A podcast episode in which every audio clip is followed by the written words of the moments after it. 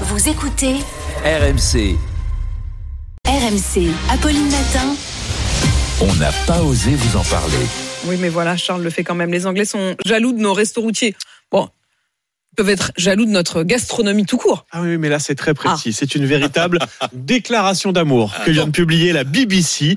Les relais routiers, je cite, sont un monument du patrimoine français qu'il faut conserver à tout prix. Une longue enquête hein, du média britannique qui revient sur l'histoire de ces restos, leur succès dans les années 50, leur lent déclin depuis. Il n'en reste que 1600, mais ils sont aujourd'hui le meilleur rapport qualité-prix pour bien manger, estime la BBC qui parle Tellement. de restaurants conviviaux, sans chichi, à l'ancienne, qui assurent la survie So d'une tradition française presque centenaire, car les Français, nous dit la BBC, en fait, auraient arrêté de cuisiner des plats traditionnels à la maison, et c'est cette cuisine qu'ils iraient chercher dans un routier.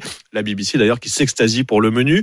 Attention, accrochez-vous, bœuf bourguignon, blanquette de veau, coq au vin, pot au feu, civet de lapin, paupiette, bavette épurée, sans parler du chariot des desserts. Le tout pour un menu compris entre 13 et 15 euros afin de correspondre en fait à l'indemnité repas hein, dans le monde du transport, à tel point que la BBC recommande vivement aux Anglais de traverser la Manche, de venir tester les restos routiers. Bref, en ce jour de sortie de Napoléon au cinéma, la domination française en matière gastronomique n'a jamais été aussi criante. Char- chariot Manu. de dessert et buffet d'entrée, n'oubliez Ah, pas. mais oui, le Ah, bah buffet oui. d'entrée, Ah. évidemment, avec les carottes Pardon. râpées à volonté. L'œuf maillot, la carotte Ouais. râpée. Bien sûr, les poireaux vinaigrettes. Et Bien sûr.